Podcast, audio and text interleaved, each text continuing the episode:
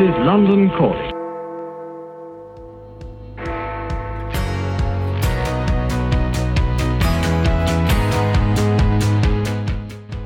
You are listening to Thought and Leaders.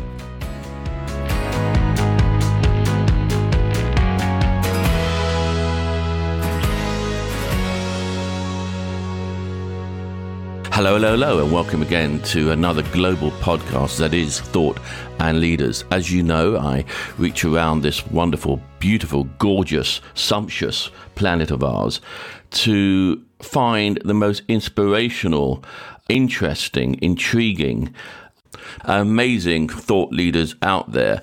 This week we have Bishop Baines. Hello, Bishop. Hello. Nice to speak to you, Jonathan. How are you? I'm very well, thanks. Yeah. What a start to the year, hey, Bishop?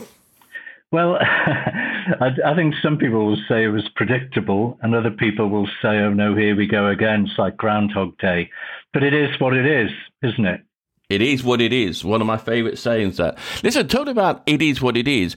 Tell us a little bit about who you are um, for some guy who's living in a remote cave somewhere on this beautiful planet who may not have heard of you. So just give us a little bit of a of an elevator pitch. I'm currently the Anglican Bishop of Leeds in England.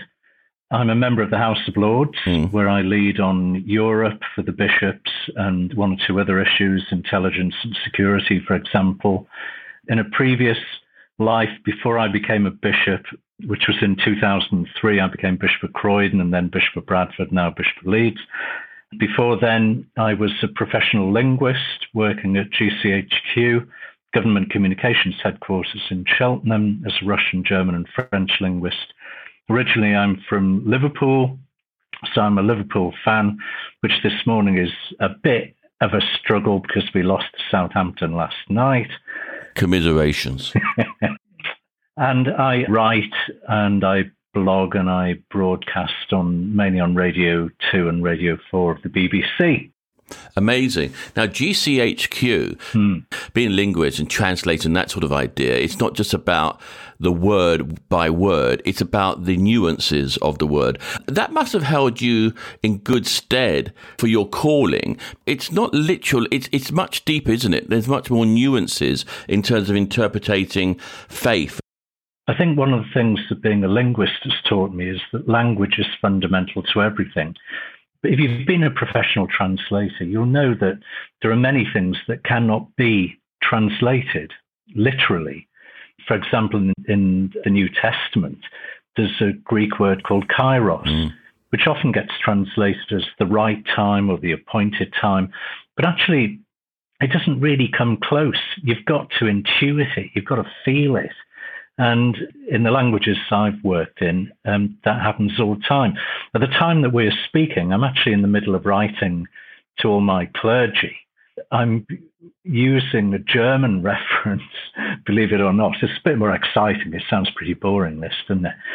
But it's actually very difficult to translate what the German word for mercy, Barmherzigkeit, what that feels like, which is different from the English word mercy.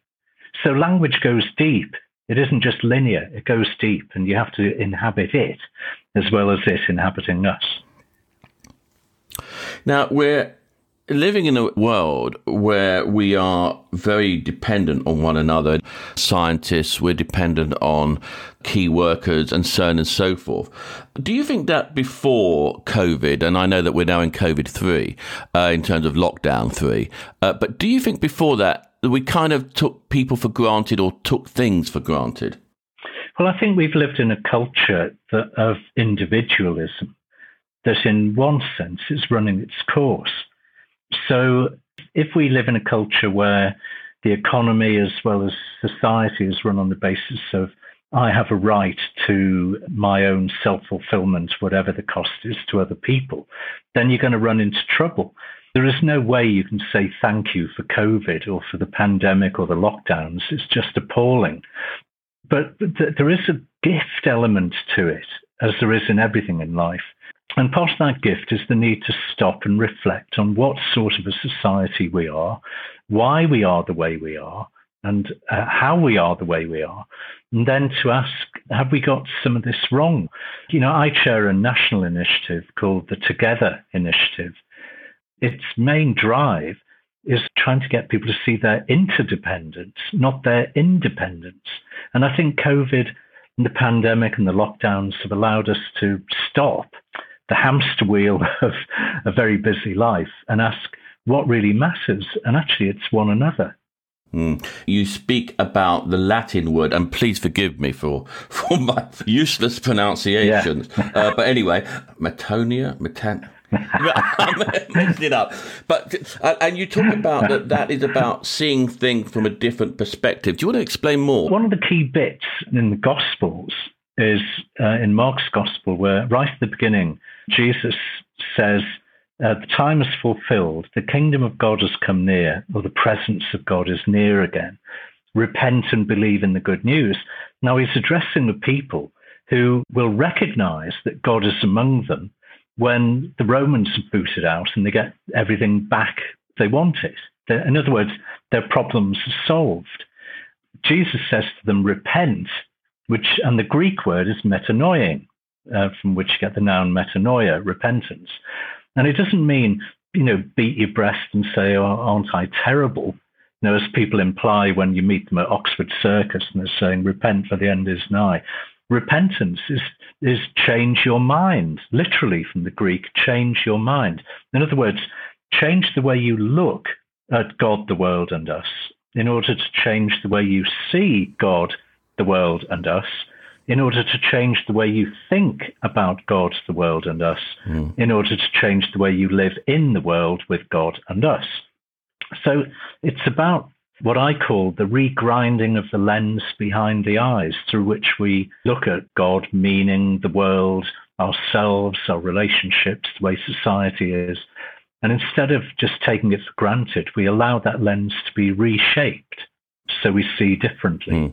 That's the gift you just mentioned there the thing about when God is amongst us, and, and in mm. terms of what you were talking about from the history point of view, that okay, now we got what we wanted, but of course with COVID and with uh, disasters throughout humankind's uh, history, mm.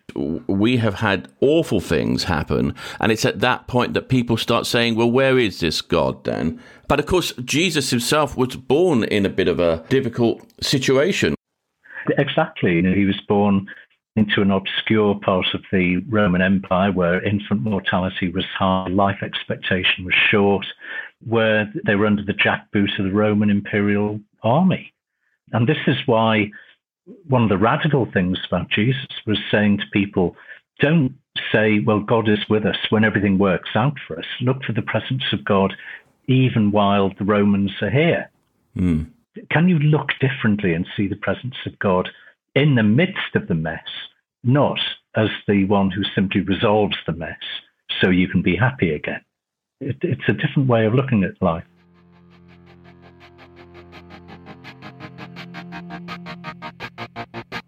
I walk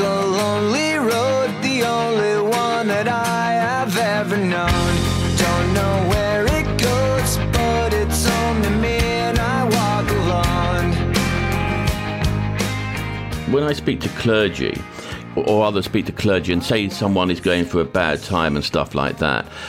Hmm. Always a standard answer from these people, with great respect to yourself, which is, ah, it's a test. Yeah. I get annoyed by this because is it some kind of a game that God is playing? Say, oh, I think I'll throw this one at them. This time we call it COVID and see how they're going to handle that one then. It's sort of a game or something, is it? No. it is what it is. Life is life. And as mortal human beings in a fragile, contingent world, we get viruses. Bad things happen. There's no reason why I shouldn't discover tomorrow that I've got cancer. You know, I don't want it, but I can't then start protesting and saying, well, why, why have I got it? When I'm a mortal human being made of flesh and blood and cells and atoms and things, and I live in a contingent universe. Mm. This is why, for me as a Christian, um, Christmas is powerful because it's about God opting into this fragile, mortal, contingent world, not exempting himself from it. Mm. So it takes the world seriously. It takes matter seriously. It takes illness seriously and joy seriously. If God takes illness seriously, why give us illnesses? It's, as previous fellow of the Royal Society once said, a quantum physicist, in a book called Quarks and Chaos, if you want the freedom of living in a world that creates itself, you have to take the possibility of cancer. Mm. You know, cells mutate, and that's how we live. While I'm talking to you, I'm shedding cells all over the place. If I scratch my head, you know, stuff is is dead and dying, and it's it's reproducing. That's how life works. That's the life that I believe God has has given us in this contingent material world. And so you take the whole package. You, do, you can't just mm. have the little bits you like. Mm-hmm. I don't know about you, but um, one of the things about the various lockdowns and unlocks and then lockdowns and all that sort of idea is I have discovered the wonders, the wonders of something called Netflix.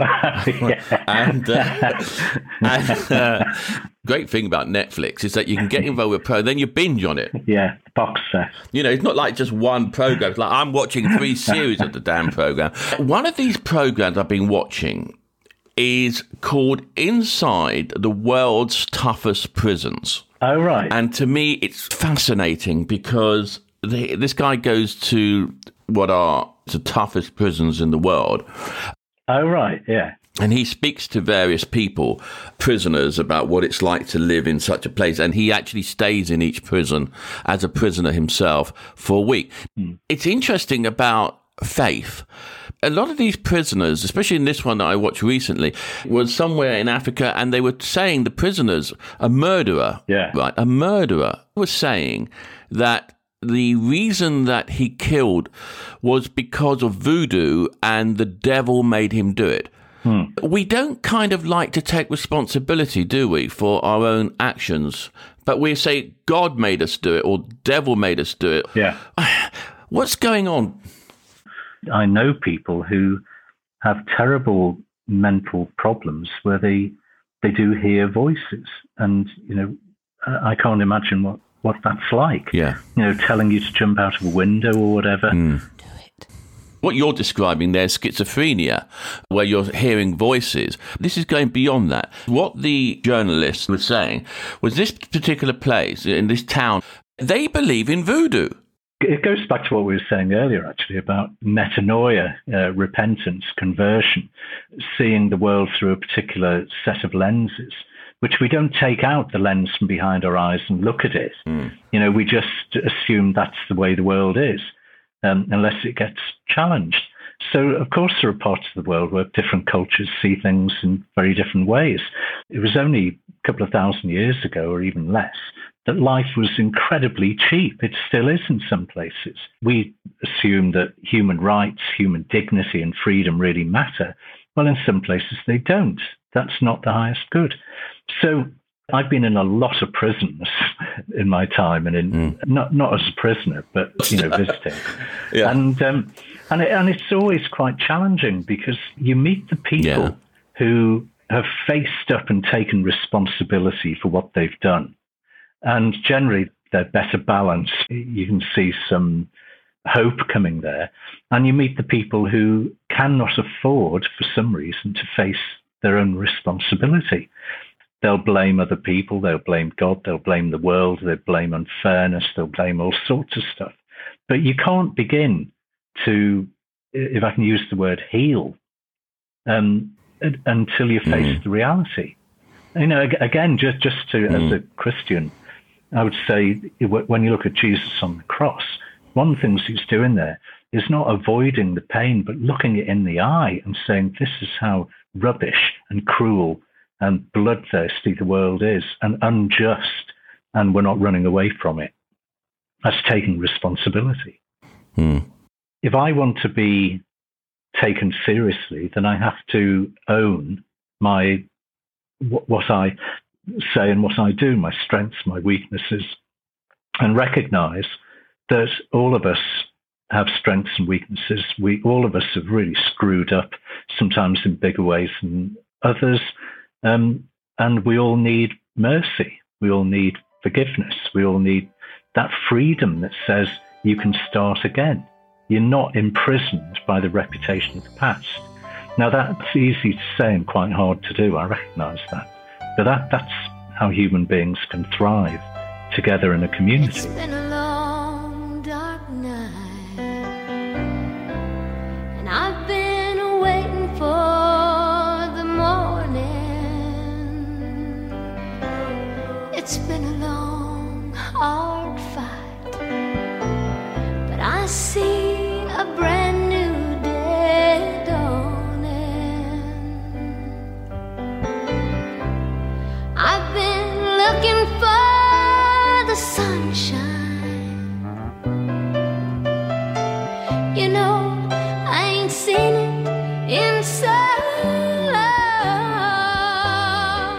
This thing about being created in God's image.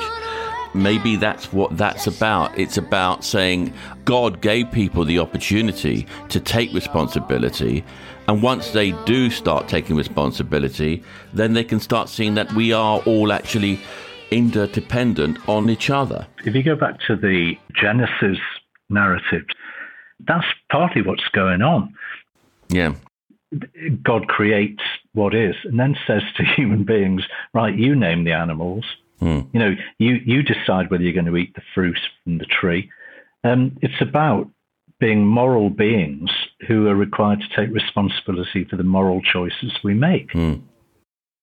And sometimes those are ambiguous. You know, they're not absolutely clear. That's part, again, of mm. living in a really messy world. Not everything is black and white and we need one another. I mean, but I guess the question is if I differ from you in some fundamental way in how I see the morality of something, do I therefore say we disagree, therefore I damn you, and therefore I'm not going to come together with you? Or do we say, actually, this is a complicated world, we have to hold together mm. because there is no alternative? And I have to live with the discomfort of listening to your view that differs from mine. Now, I think we face a big challenge these days because mm. social media and um, so the algorithms that run social media are driving us into echo chambers where we only either meet or meet with people who think like us or reinforce the views we already have. Yeah. Where is the like at universities, you know, cancelling people who are going to say things I might find uncomfortable. What's the point of a university if you can't be confronted by things that challenge.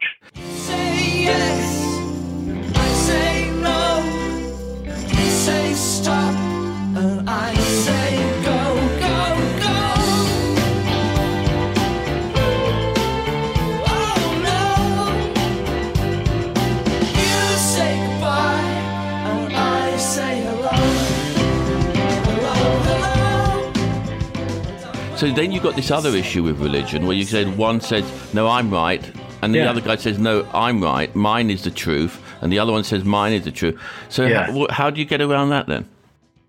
I don't think you get around it. I think, I think you have to go through it. Um, I used to represent the Archbishop of Canterbury, Rowan Williams, at mm. global interfaith conferences, which were largely political.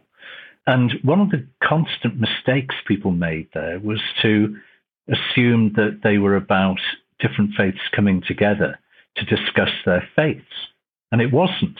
For me, there are two levels of questions you bring in this world. One is, what do we believe about God, the world, and us, human meaning, the meaning of history, all of that? Now, when I meet with people from other faiths, I might listen very carefully and then say, well, actually, I don't agree. I see it differently. But then you move on to a different set of questions, and it, we mustn't confuse the two. Hmm. And the question about what do we believe about God, the world, and us? And then the second set of questions, having acknowledged that we don't agree, how then shall we live together? It doesn't mean that we try to bash people into believing what I believe or see the way mm-hmm. I see it, although I might like people to do that. How then do we live together? And that means looking for the what I think Jonathan Sacks referred to once, former chief rabbi. Greatly missed. Yeah, wonderful man. Referred to as the, you know, the covenant of crisis, which is, you know, we're in the same messy world, how do we hold together? I mean, I can tell you a quick story if you want that I think demonstrates this. Yeah, go on. I was Archdeacon of Lambeth down in South London from 2000 to 2003. And of course, 9 11 happened. Mm. And the mayor of Lambeth called me in with a load of other religious leaders for a meeting. And I got there late. Uh, she knew I was going to be late.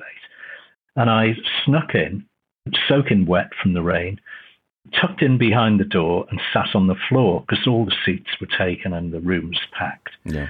And there was a Muslim guy sitting very close to the door, and he beckoned to me to come and you know, to his seat. Yeah. And I, I did the English thing of um, sort of, oh, no, no, no, no, it's fine. You know, I'm fine.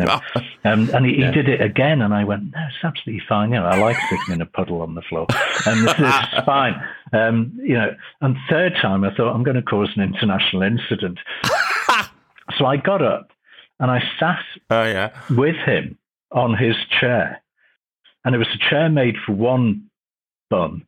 And there were two of us on it and he was quite a big boy. Yeah. And the only way we could stay on the chair together was to put our arm around each other and hold on. Really? And it was really uncomfortable. But I thought, actually, this is a very good image, a very good metaphor for what it's about. Right. You know, he was dressed very differently from me. We have very different lives and lifestyles, but we had to stay on the same chair and we could only do it by holding on to each other. Beautiful image. What a beautiful story.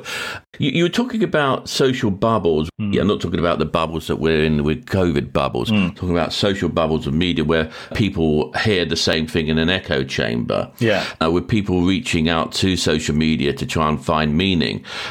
In one of the books, you mention a poet called R.S. Thomas. Hmm. He says something which is very interesting in terms of COVID, I thought. Thomas, yeah the meaning is in the waiting. As we are in lockdown three now, it is a question of waiting and having faith, is it? Yeah. Well, uh, yeah, R.S. Thomas was uh, was a miserable so and so. No, I, I, I picked out the wrong one. he was a Welsh clergyman, and his poetry is wonderful. Right. Beautifully and bitterly realistic and his sort of faith hanging on and colouring the bleakness. Mm. But when he wrote that, the meaning is in the waiting. We live in an instant culture. We want everything resolved now. Yeah. The sort of social media, internet culture, Wikipedia um, encourages us to think that we can have all that. We can be satisfied now.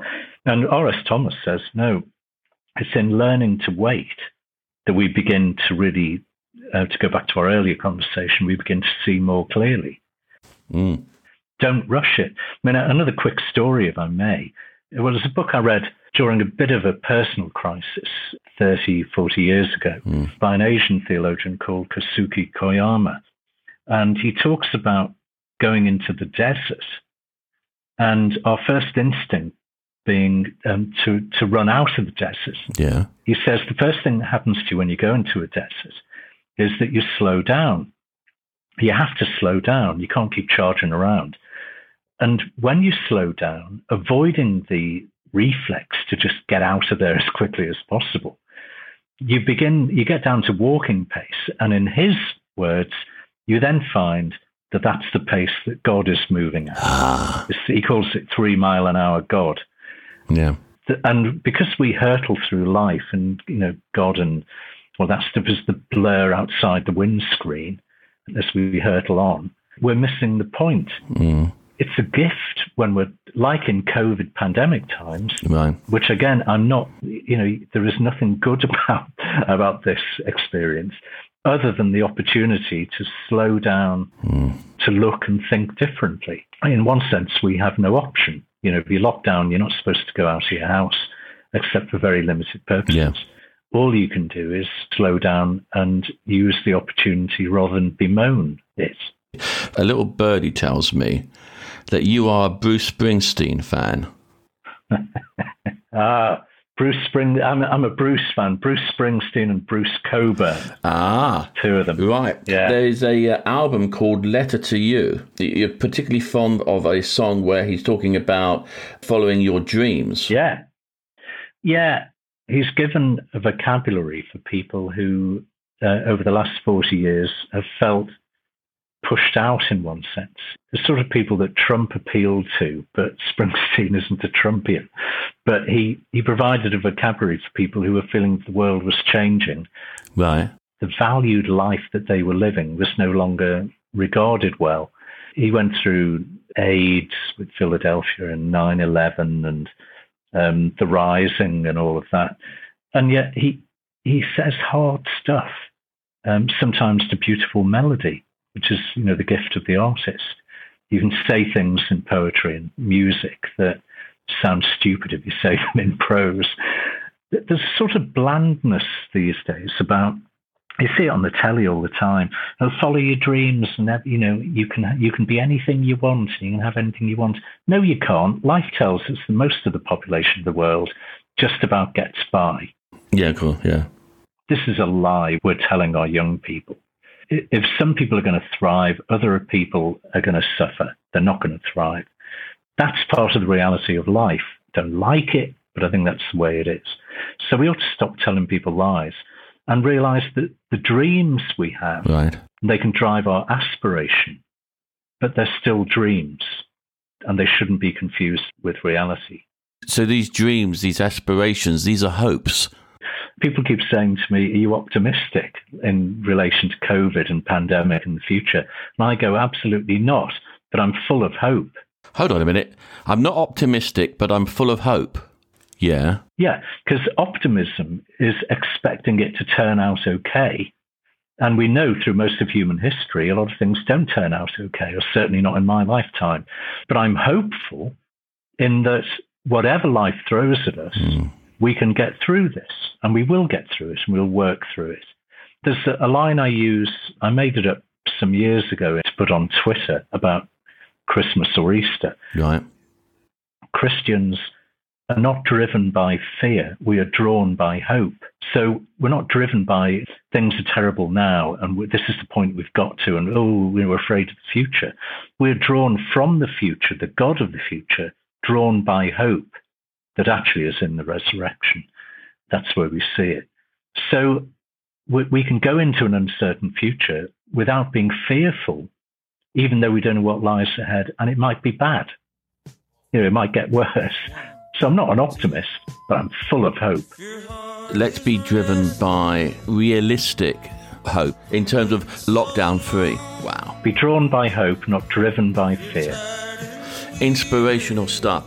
And I hope that whatever the future holds, that we realize that we are not alone in this isolation, that we are dependent on each other. It's just we've just got to reach out a bit. That's right. Recognize our own vulnerability and our need of mercy, and then we become merciful to others. Thank you so much. Uh, thank you, Jonathan. Thank you.